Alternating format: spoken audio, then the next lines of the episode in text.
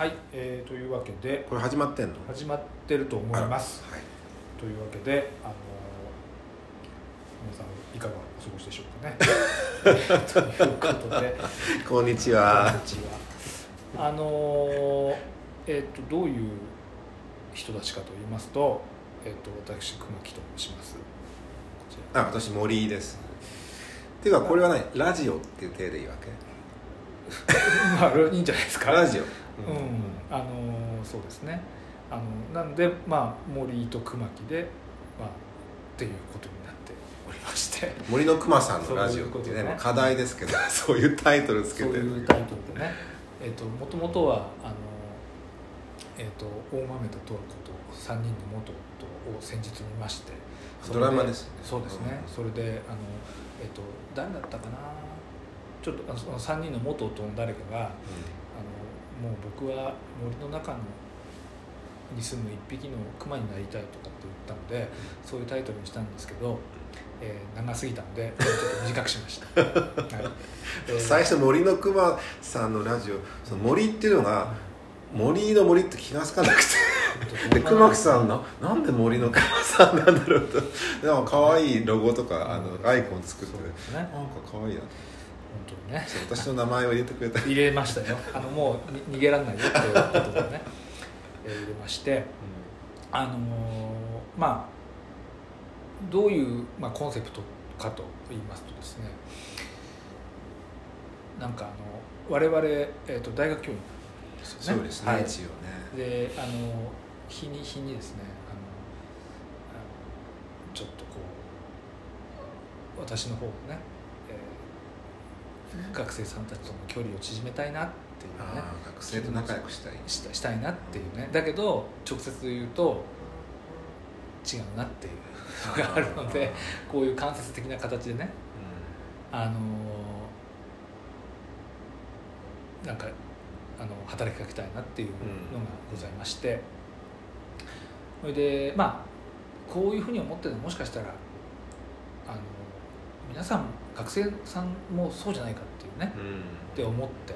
でよくよく考えたらあのお互いやっぱ知らないうん。じゃないかと。いうことで、あのまあ、我々以外にもあの教員がいるので、えっとゆくゆくはですねあの他の先生たちをあのお声掛けしてそれであのいろいろ聞きたいなと。まあ大学の先生ってうん。実はこんなんだよとか結構なんかかしこまってお堅いことやってるけどうん。意外にくだらないそうです人ね間なのよとかうん。そういうふうなことをちょっとね。あの知らしめるって感じですかね。そうですね。でこう学生さんがうん。あなんかちょっとこの先生面白いじゃんとの先生なんかうちらと一緒だねとかってそうですね。そういなんか思ってくれたらうん。ちょっとお互いにこうん。う距離がち縮まるかなっていうことですか？ねまああの大学4年間の中であの、まあ、私が学生時代もそうでしたけどもあの全然接点のない先生とかもいるわけですよね。でまああの今思うとやっぱもったいないなと。うん思うわけですよ。もうちょっと懐に飛び込んどきゃそうそうよかったかなとかねなんかあのいいこともあったかなって。いうね。うん。まああの悪いこともあるかもしれないけど まあいいこともああったんじゃないかと思うわけですよね、なのであの例えばあの、まあ、1年生であれば2年生3年生になった時にあの授業を選ぶじゃないですか、うん。ね。その時にあこの人あのあの人じゃないみたいなさ、うん感じになってくるとあのもちろんその授業の内容はシラバスでねあの確認はできるけど、まあ、ぶっちゃけ我々の立場からするとシラバスに書けないことたくさんあるわけですよ。そうですよね。ね。あの公序良俗に反することとかね。そう。まあいろいろ制約がねそういう今ねことですね。厳しくなってきてるなのであのこういうのをまあ見て、まあ、一応残るように設定はしてるのでからあのそれこそあの授業を選ぶ時とかにこう改めて聞いてもらってね、うん。それで、えーこうなんていうかな判断材料にうん。していただければいいかなと思ってまあちょっと始めてみたと。まあそれは表向きよね。あまあ本音はなんか喋りたい。そうです うちだから。そうなんですね。雑談したいってこそういうことなんですよ。あのーなんていうのかね。あの授業とかでねちょっと寄り道っていうか雑談とかするじゃないですか、でまああのこれまでは結構そのズームとか、えーっていうことが多かったんで余計そうなんですけどこうシーンとしちゃうことが多いんですよね。まああオンライン授業で。オンラインもそうだし、うん。あの対面でもそうだけど、うん。あのノーリアクションみたいなさ、うん。ことが。あ今特にマスクしてるからあそうなさのね。表情がねうん分かんないからね。だからあのちょっとねこうい普段普段こういうふうに思ってますみたいなことを言った時に、うん。シーンとしちゃうと あの辛くなるっていう、あそういうの気にするんだ。気にする？うんそうね。なんかうんそうね。難しいよねそういうのね。人によってはさ全然そういうあの聴衆のリアクションをさ、全く気にせずさ、うん。もうやる人もいるよね。そう。先生だけど。それは多分ある種のあの適応規制っていう あの本当は別あにどんどっかんどっかん行ってくれたらそれはそれでいいと、うん。そっちの方がいいと思いますよ、うん。ただしそういうことがないからもうあの自分の殻に閉じこもってるんだと思います。よそういう人は、なるほど、うん、だから変に意識しちゃうと傷ついちゃうそうそうそうそう。だ私はもう常に傷ついてる。そう。あのまああのこういう場でね全然関係ないわけじゃないですか、うん。授業も何も。うだから好きなことをまあ言えるし。まあもちろんそんなね人としてダメなことは言わダメっていうかさ。ん例えばどういうこと？さ例えば。言っちゃいけない言っちゃいけないっていうか、まあそんな人を傷つけるようなことは当然あ言わないけそうどあ,、のまあなんでしょうかね。もっとしょうもない話ですよね。私はあの結構あの、えー、とドドラマばっかり見てる人間なんですけど。あそうだから大学の先生って一応研究者なんだよね、だから一応専門分野っていうのを持ってるんですけどで私たちは一応なんか意味軸も分野が一緒。一応フランスね。フランス系ですね。フランスで、まあ、フランス語を、まあ、やってきて、うん。で特にまあフランス文学っていうのを研究対象にしてきたんですよね。そうですよね。すいません。なんか全然進行していただいてありがとうごいざいます。や一応ねうん。知らない、ね、人が聞いてるわけだからあのでまあそういう中でとあの一応表向きやってる専門研究分野と違うようなことを話したくなるわけじゃないですか、うんそうだね。ね、でそれがこうあの普通はまああんまりししない方がいいってことになってるんで、まあ、こういう場でねあの話して。でそういうのって結構どうでしょうね。あの学生の方とかでも何らかの参考になるんじゃないかなっていうね、うんうんうん。ことがあるのであのそういうね言い訳でちょっとこう話そうかなっていうふうにまあ思って。だからあれよ研究者だからってな硬いことやってるんじゃなくてさうん。なんか普通にミーハーだったりさそうで普通になんかさくだらないことを考えたりオタクだったりさね。っていう側面があるってことよね。であの実際あの一応大学生って一応あの研究するっていう、まあ、本部としてあるわけじゃないですかでその時に自分が例えばその興味があることが果たしてそういうその研究するに値するかなんてことをあの考えちゃうこともあるんじゃないかと思うんですよね。うん。例えばなんだろう分かんないけどあのうーんなんでしょうね。こんなことやって役に立つのかどうか例えばその、ねうんそうて自分が鉄オタでね。鉄道オタクね。そうそれでなんかすごいなんかあのなんですかねすごい写真たくさん撮ってると。うん。うんでいろんなとこも行ってると。でそれをなんかか例えばそのけんあのあの研究したいって一瞬思ったとしてもそんなことやっていいのって思っちゃうかもしれないじゃないですか、でも多分我々と多分ねみんなそう思ってると思うんだけど教員はね、うん。我々としたら全然ありだろうと思うわけですよ。そうだね。うん。面白いね。普通に普通にありじゃねって思う思うんです。だけど多分その、えーそういうさ普通にありだねっていうようなことを聞かないあの聞いたことない人もた実はいてそそれはだからその教員とあの学生とコミュニケーションのね問題としてあのそういうのを書いてるから、まあ、そういうふうな言葉を聞くこともなかったりするんだと。でそういうのって悪循環でさあのお互いそういうことだからずっと言わないままずっと言っちゃいけない空気になって,、うん。なってしまうみたいなことがあると思うんですよね。だからあのそういうまあだから、ね、単純に言ってねあのタモリクラブでやっている あの企画は大体そそろになると思ってたタモリクラブっつっても通じるのかしら？タモリクラブ？だってだってタモリクラブってだって日本で一番有名なまだやってる？やってますよ。毎週見てますよ。深夜でしょ？いやそうそうそうそう。大体にあの0時20分。あそうかそうかだから一応あのあの妻なんかは必ず0時20分までにお風呂に上がるようにしてます。タモリクラブのために。そうそうそう。そうやってますけどね。まあだからあのそういう私もね各いう私もあの自分の研究のネタをタモリクラブに企画書を送ったことありますけど 落とされましたけど無視されましたけどね、まあ、そういうような例えばタモリクラブでどどういうことやるんですか？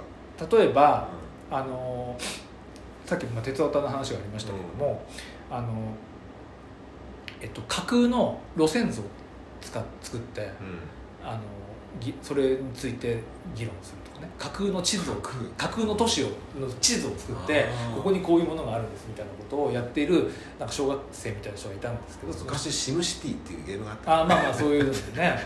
都市を作るそうだからそそこから派生して多分その都市計画どうどうとかっていう多分卒論普通に書けると思いますよね。あとはね、まあ、もうちょっと学術寄りの話だとあのえっ、とドリンクバーってあるじゃない、うん、ドリンクバーのに必ずスープあるでしょ、うんうん、でスープってさなんかこうこう蓋をパッと開けてそこからなんかあのお玉をこう、うん、やるじゃないですか、うん、であの大体さ具ってさ下にこう沈殿してるでしょ、はい、そうするとあの普通にこう漫然と作ってると具がほとんど入らないんですよ、うん、だからそそうあのなんていうのちゃんと具をすくえるようにするにはどうしたらいいかっていう番組ね。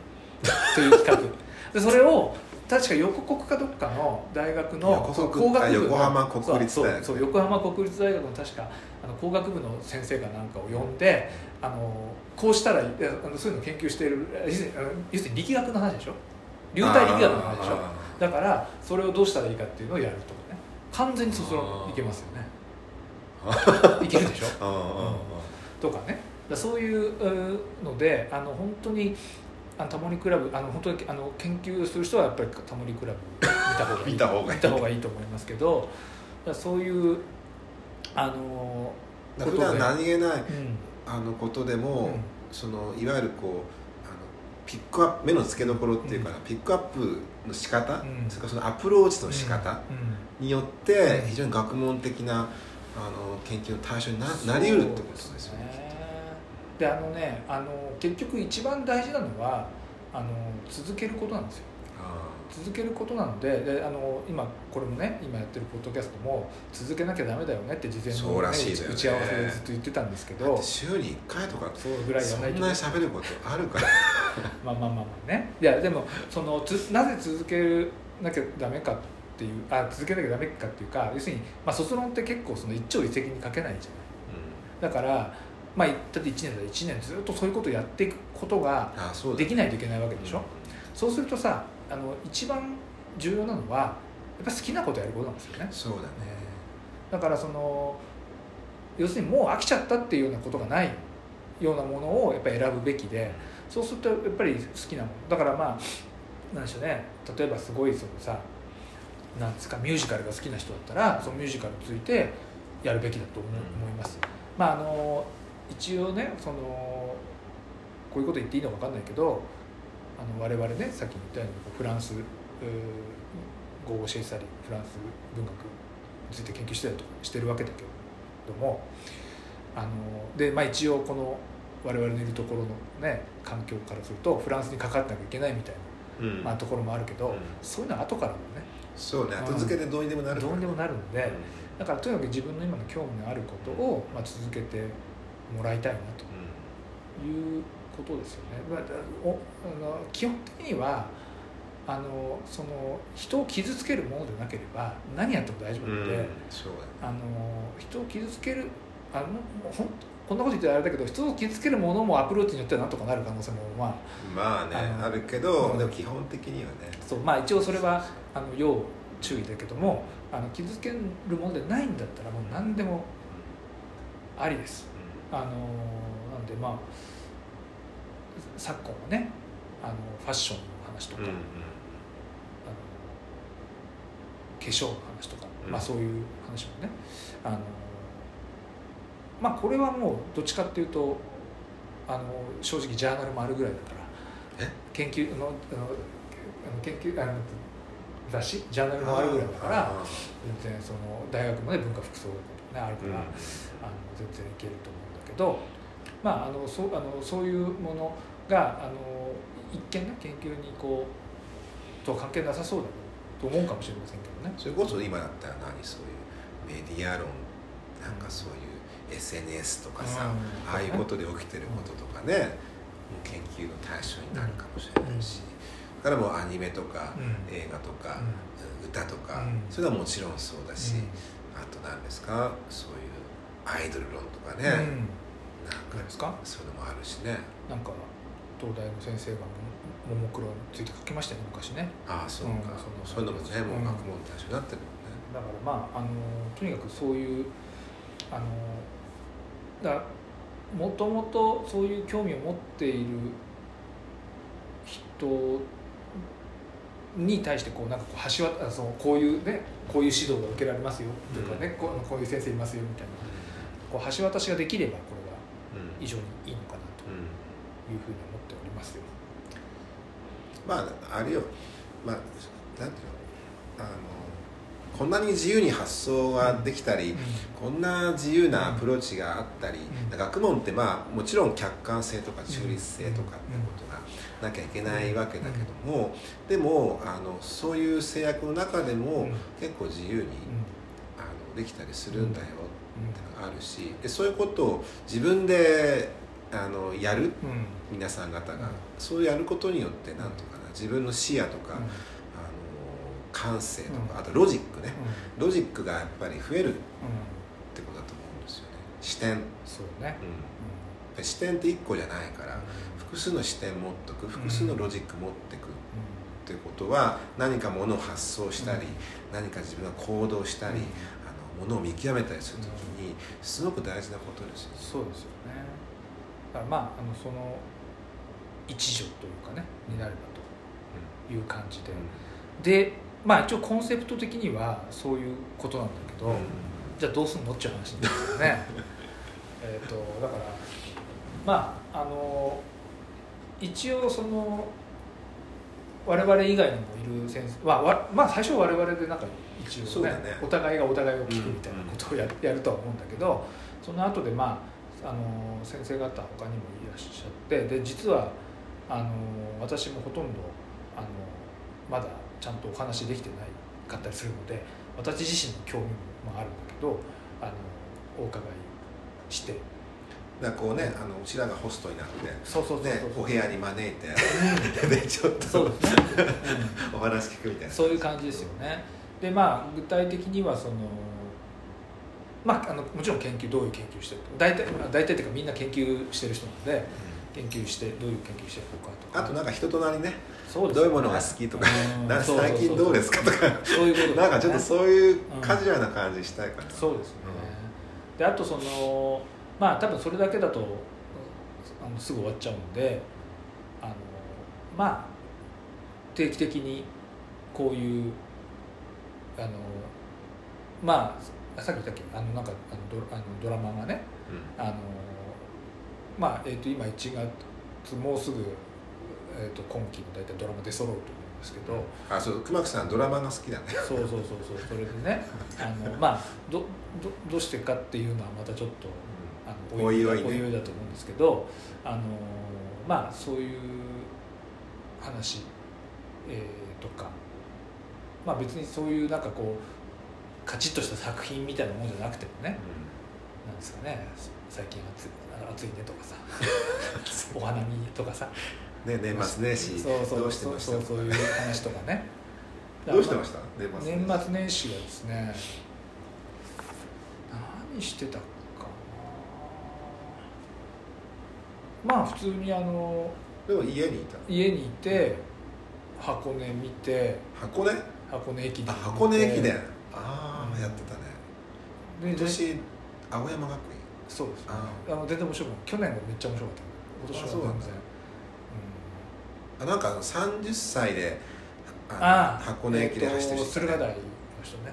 あそでなんかさうん。教えそうですそうです。子教え子にたすき渡しそうそうそうそう。してさ。あの中学の先生あ僕あそうそうそうそうあの一回しばらく休んで、うんうん。その大学に入ってその中学で教えてた人がそのそれが大学に入ってっていうことだったらしいんですよ。だからそのあの受け取る側の教え子の方がさ「なんとかさん先生」とかっつって。そうなるよねちょっとやりづらいよねまあそういうなんか結構スポーツは、うん、昔あのこ今回東京オリンピックはほとんど見なかったけどあ昔はよくねあのあの夜その深夜にこうほら他の国でオリンピックやると大体深夜じゃないですか。ーうん。深夜にあのオリンピック見ててブブカがブブカ？うん、ブブカがねあの見てる人棒高跳びのね。聞いてる人わかんないとあのしあのせ世界新出した時にもうあの先輩に夜中電話して「ブブカ行きましたよ」とかブ言っブカ好きだったの？ていや単純にそのスポーツをよく。セルゲイ・ブブカだそうセルゲイあのなんだっけ超人？あそうそうと鳥の人って。鳥の人ってういう、あのあだ名があったうん。棒高跳びのね。ですね。有名な人でしたけどね。そういうの。まあスポーツはまああのまあ野球はね多分これから見ると思あそうそう。ね。熊木さん野球が好きだから。野球野球の話がね。っていうまあまあそういうこともどうどうでした？年末年始は私？私もそうですね。あの家にいたかなまあオミクロンがねなんかうん年明けにも来るかもしれないですそうね。から、今のうちになんかちょっと人に会っとかないとみたいなちょっと空気がなるほどちょっとなんか久しぶりにあの会ってない人に会ったりとかちょっとこそっとあの忘年会的なことちまおちまってやったりしました。なるほどね。でも大体、うん、家にいたなテレビ。今年だな「紅白」がさ「紅白歌合戦」って見ました、あみまあ見ました。見ました、うん。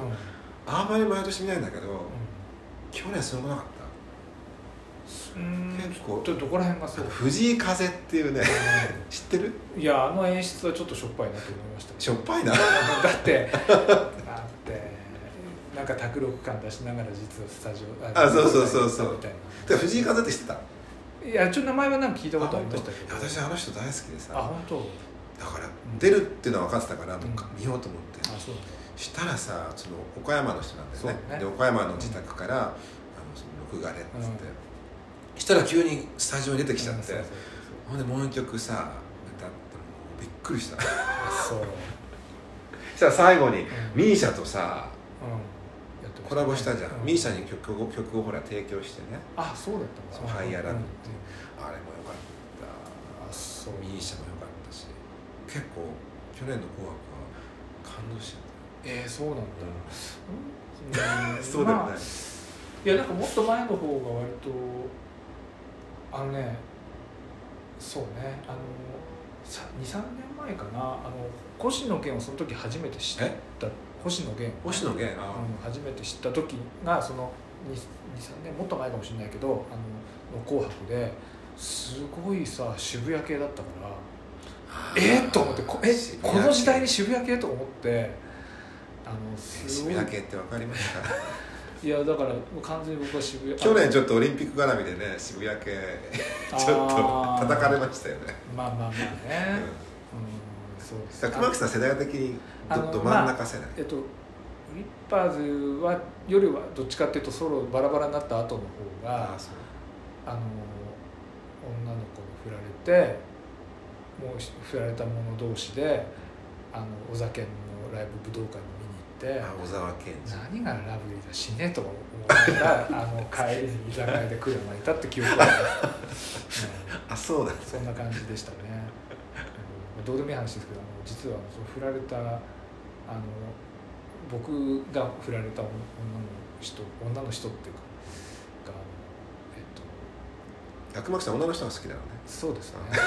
あのそれでそのその人がえっとほ北斗の拳うん？北斗の拳北斗の拳。あ原哲ね、はの妹だね。い、え？そう。ですよ作者の妹？なの？そう。そんなこと言っていいの？えまあいいや。どうでもいいけど。あのあそう。そうそんな感じだったんですけどね。あのまあまあそういう感じで。だからまああのやっぱりいまだにやっぱりこうあのひ渋谷系とかになるとちょっとこうピチカートとか聞くためにちょっと切なくはない。ピチカート5うん。まあそういうのはびっくりしたあの要するに「紅白」ってさ割とだからそのあの地上波の割には頑張っていろんなジャンルこう取り入れるじゃないですか、うん。普通のあの毎週やってる歌番組とかというよりも、そういうのがあるからそういう意味ではでも去年うん。視視聴率が最低だった最低だったんだよね。結構良かったと思うんだけ例えばねあの Perfume とか見ると、あ出てたね、うん、ちょっとねスケールがダウンしたなって感じがする、うん。っていうか前と比べると。えまだ出てるのって人結構いたよね。いやでもね Perfume なんでは基本的にはみあの舞台美術のあのなんていうかなあのエクスポジションみたいなところがあってこんだけこんこの技術でこんだけできてますよっていうことをやる場が多分 Perfume なんですよ。あだからそれはあの多分あれは多分毎年で例えばほら小林幸子みたいなもんで、ああかつてのね。うん、そういう感じでこんだけできますよみたいなところになってくると思うんですよね。だからでそれがちょっとねスケールダウンしてもしかしたら今後はないかもしれないなと思わせる感じではありました、も昔もっとすごかったですよ、うん。だからえこんなことやるんだっていうことをやってたんでどどうかね。あれはどうなんですか？氷川きよしはどうですか、しかもキーちゃん？うあーキーちゃんねやっぱ歌い方変わったよね。ん、あそうなんだ。なんかあのまあ去年一昨年あのほらアニソンのさ「うん。ドラゴンボール」のあれはなんかすごい激しいハードロックだけど、うん。あの今年はなんかすごいバラードあなんか美空ひばりの歌かあそう。ななんか歌ったけうんど、やっぱ歌い方がやっぱ変わったね。優しくなっあそうなんだ。あれほらあのなんだっけその歌に入る前にさ、うん。ちょっとこう司会とたやり取りあったじゃないですか、あの時ほらあのもう自分をこれから出していこうみたいな言ったじゃないですか、あれってあのそういうなんかこう匂わせ的な感じがあるけどさ。いやだからやっぱそのジェンダーの問題で、はあるんだってそのああいう最初あのままたたび演歌っていうの、うんすごいそういうなんかまあ、ね、うんそういうあの歌を歌ってたわけじゃない、でもそれがそれ辛かったってそういうイメージで自分をこう持っていかなきゃいけないのがすごく辛かったって言うんでね、うん。つまり男らしさとかうん。男らしくなきゃいけないみたいな。そういうイメージだったじゃない？だそれが嫌で。で本当は自分は違うのに。でそれを本当の自分っていうのを出すのに20年かかりましたって言った。らもうそれは泣けるね。あそうなんだ。そうあの本当の自分を出すのに20年かかったってすごい重い言葉だと思うよ。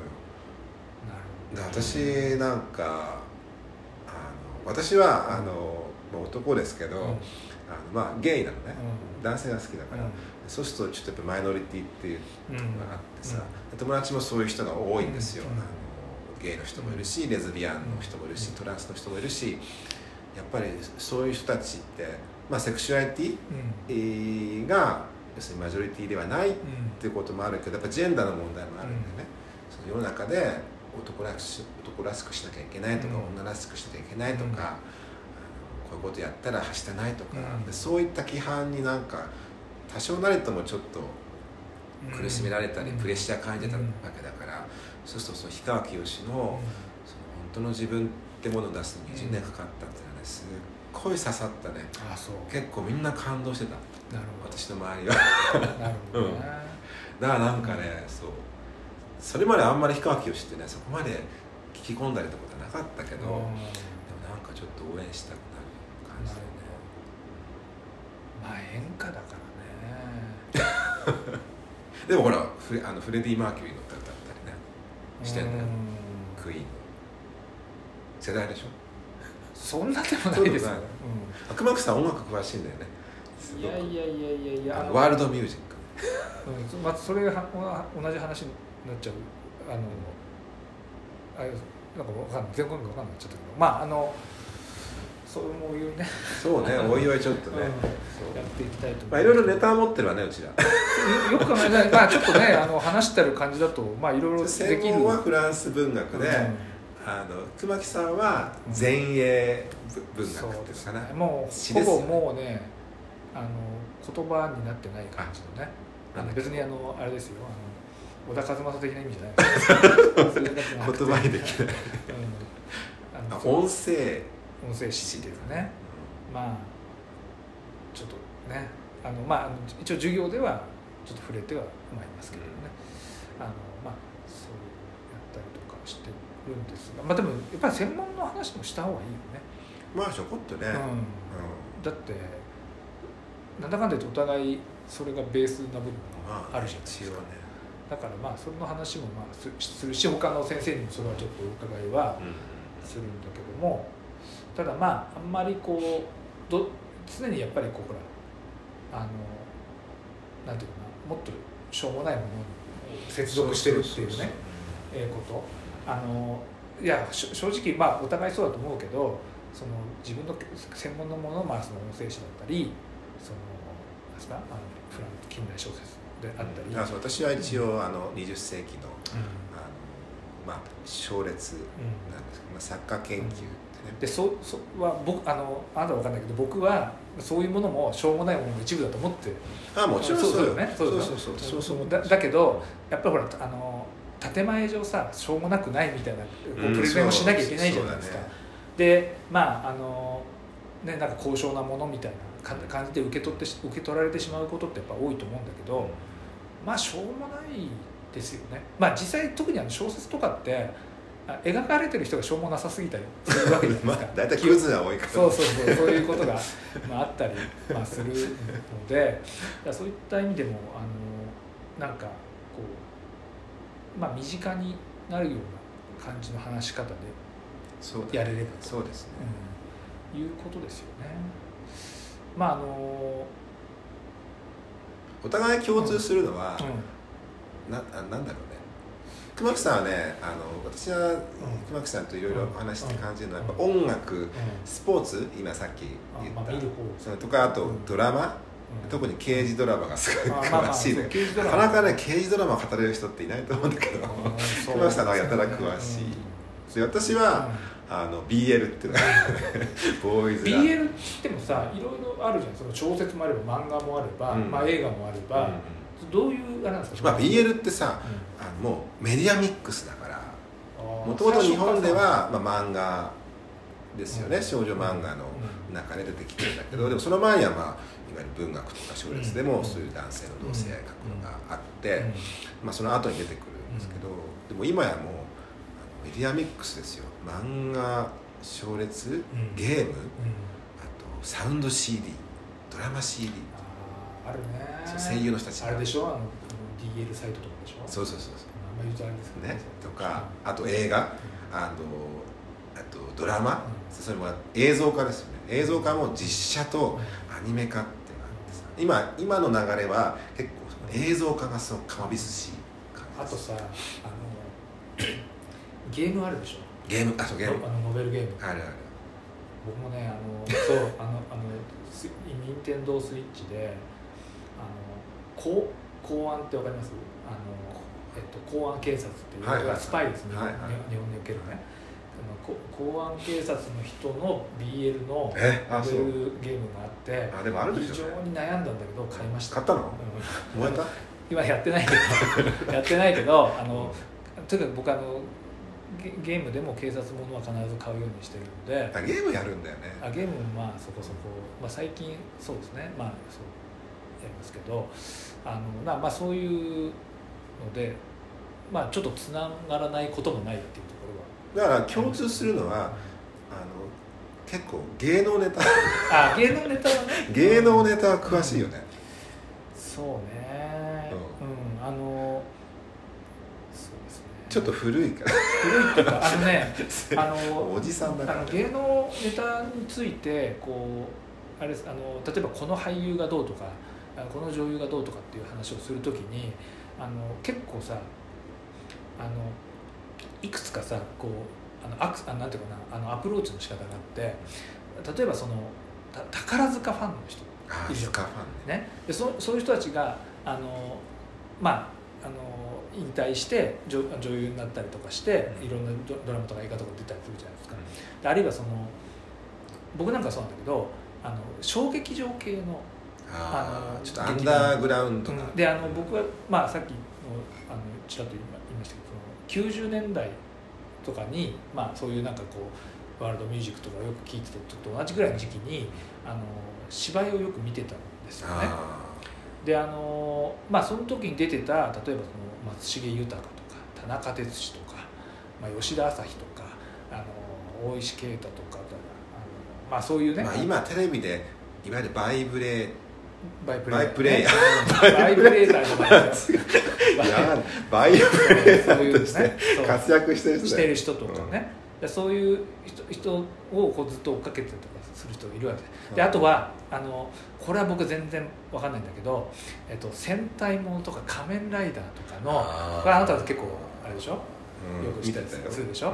うん。でそういう人が要するにほらある時まあ多分小田切城あたりだと思うんだけどからこうキャーキャー言われる私もっとは島大好き。いやもちろんそう古 いなおいいやまあだけどそのほらそういう人たちがさあのであの結構イケメンの若手のイケメン俳優だったりするじゃないですか、ああいう人は僕全然わかんない。最近もさなんかあのいたよね。ちょっと名前ちょっと忘れちゃいましたけど。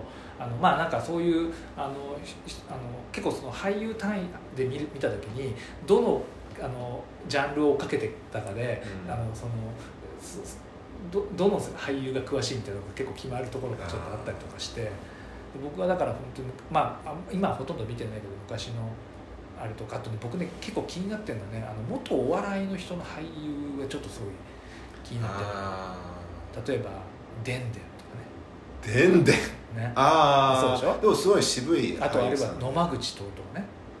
あその人知らないすごい細い眼鏡がってる人。でもそれこそほら半沢直樹とかさ結構お笑いの人がああ出るじゃん誰だっけ？誰誰でしたっけ？あのああとね歌舞伎もあるよね、あそうそうそう。だね。あれってほら結構うん。いあの多種うなんつうの多種多種の人ん、がまあまあそうあそうやってるじゃない？ね、うん、まああのそう半沢直樹はちょっと面白かったもんね。あの初期の最初の半沢直樹やった時のうん。ね、だと思うんだけどあのぐらいからねあのドラマでね顔芸やりだすんですよ。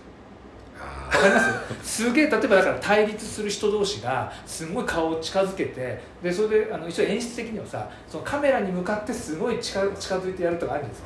あれをやりだしたっていうイメージがあってでそれと同じぐらいの時期にえっとねすごい誰も知らないしょうもないドラマなんですけど「ラブ理論」っていうねあのあのテレビ東京で深夜にやってたのが、あのえっと、中村中村獅童ー中村獅童。がやってた。であれもまさにまさに歌舞伎役者で。その顔芸やってで今だとほら香川照之なんかまさにそういうね、あれでしょ？半沢直樹のシーズン2すごいひどかったよね。顔芸だけじゃんそうそうそう。まあ愛之助とかまあ 顔芸と怒鳴り合いでさ。そうそれでやってて。だからあのなんかそういうそのなんていうかな。結構そのドラマの演出とかうん。そういうのも結構通して見てると結構面白かったりとかであれもだからあれですよね。熊木さん的にはやっぱりあの、まあ、刑事ものじゃないけどそのまあ組織。そうね。企業。うん、あのそうなんですよ。熊木さんなんか組織論。企業ものが好きだよね。うん、その要するにさ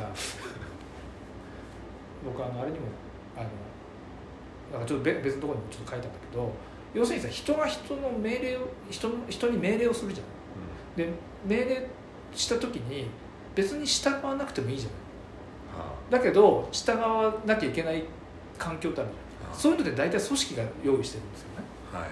例えば上司と部下の関係だったりとか、あのまあ、警察とかだったら、まあそのね、し市民に対して命令するみたいなことって、まあ、単純にさあのその赤信号渡らないでとかって言ったら、わ渡らなくなったりする。それは命令でしょ、そういうのも基本的にはその警察別に普通のおっちゃんが言ってたらさまあもちろんあれありますよ。その最近だとさあのなんですか？あの男の人が女の人にあそういうなんかマスク警察とかってあれしてさなんかこう、ね、殴ったりとかすることがある,、あると思うけど、まあ、そういうその直接は組織関係ない時もあるけど大体その組織例えば、まあ、ぶっちゃけ教員があの学生にその指導するのそれそういうことでしょ？うん。そういうその組織が用意した立場に,の、うん。に乗っかった形でそういうことをやるわけじゃないですか。でだからそういうのってもっと描かれていいんじゃないかなと思うし。組織とうん。個人。そうそうそうのそう。そうね。そうそういうことですよ。だから、まあ、僕基本的にあ全ての研究はその自我とは何かっていうか個人とは何かみたいな話なのであのそその周りにあるもの。だから僕だからその実はアニメとかもちょっと昔あの研究とかしてたことなんですけどそのロボットアニメ。でロボットっていうのは要するに自分じゃできないことをロボットがやってくれるわけじゃないですか。でそれインターフェースとしてそのロボットこんな話で大丈夫かな。まあそれあの今度がいいんあじゃない今度が今度がねちょっと今度に進みましょうね。はい。というわけであのそんな感じでよろしいそうねそんなコンセプト、うん、であのまあちょっとあの、うん、やっていこうかなと。ダメだな。っていう感じであのじゃあなんか定期的にやるんですよね。やりたいですよねあのうん。一発で終わったらこれなんだろう？なんだろう？って話になっちゃうので、継続してね、うん、継続してまあいろいろあのなんかこうしたらいいとかっていうのをいただけると助かりますけどあそうですね。なんかね、まあこんな話喋ってほしいそうそうそうそうそうそう。なのでまああのそこら辺をねあの何卒よしなりと。あこれ結構今今回のき気をつけて喋ったよねうちらってすごい話飛ぶじゃない、うん。話がどんどんどんどん脱線してさ、うん。わけわかんなくなっちゃう。いやでもそれそっちの方がいいと思いますけどね。まあいいけど、聞いてる人はさ一番最初はびっくりするんじゃない。あそう。だんだん慣らしてってさ、うん。あこういう人たちなんだって分かってうん脱線していくといいけどいきなり初回からさ、ヤクルトがどうとか BL がどうとか、そうやっねていくとびっくりしちゃう。じゃあ、あのそのびっくりしちゃうバージョンも一緒に出すと、それ言っちゃうの、うん、いうこ一応とでね今回これ2発、うんそうなんですよ。あの2発目なんだよね、そうなのね。あのちょっと一途中で切発目がれちゃうね。一発目があまりにもぐちゃぐちゃで。しかも途中で切れるっていうことだったので。これあの、テイクテイク2なんです。そうじゃああのテイク1のやつも一応一緒に出して出してね。おこうかなと思いますので。じゃあまあこんな感じでこんな感じよろしいですかね、はい。というわけでまた、はい。あのまたよろしく。ごきげんよう。ええごきげんようということで、はい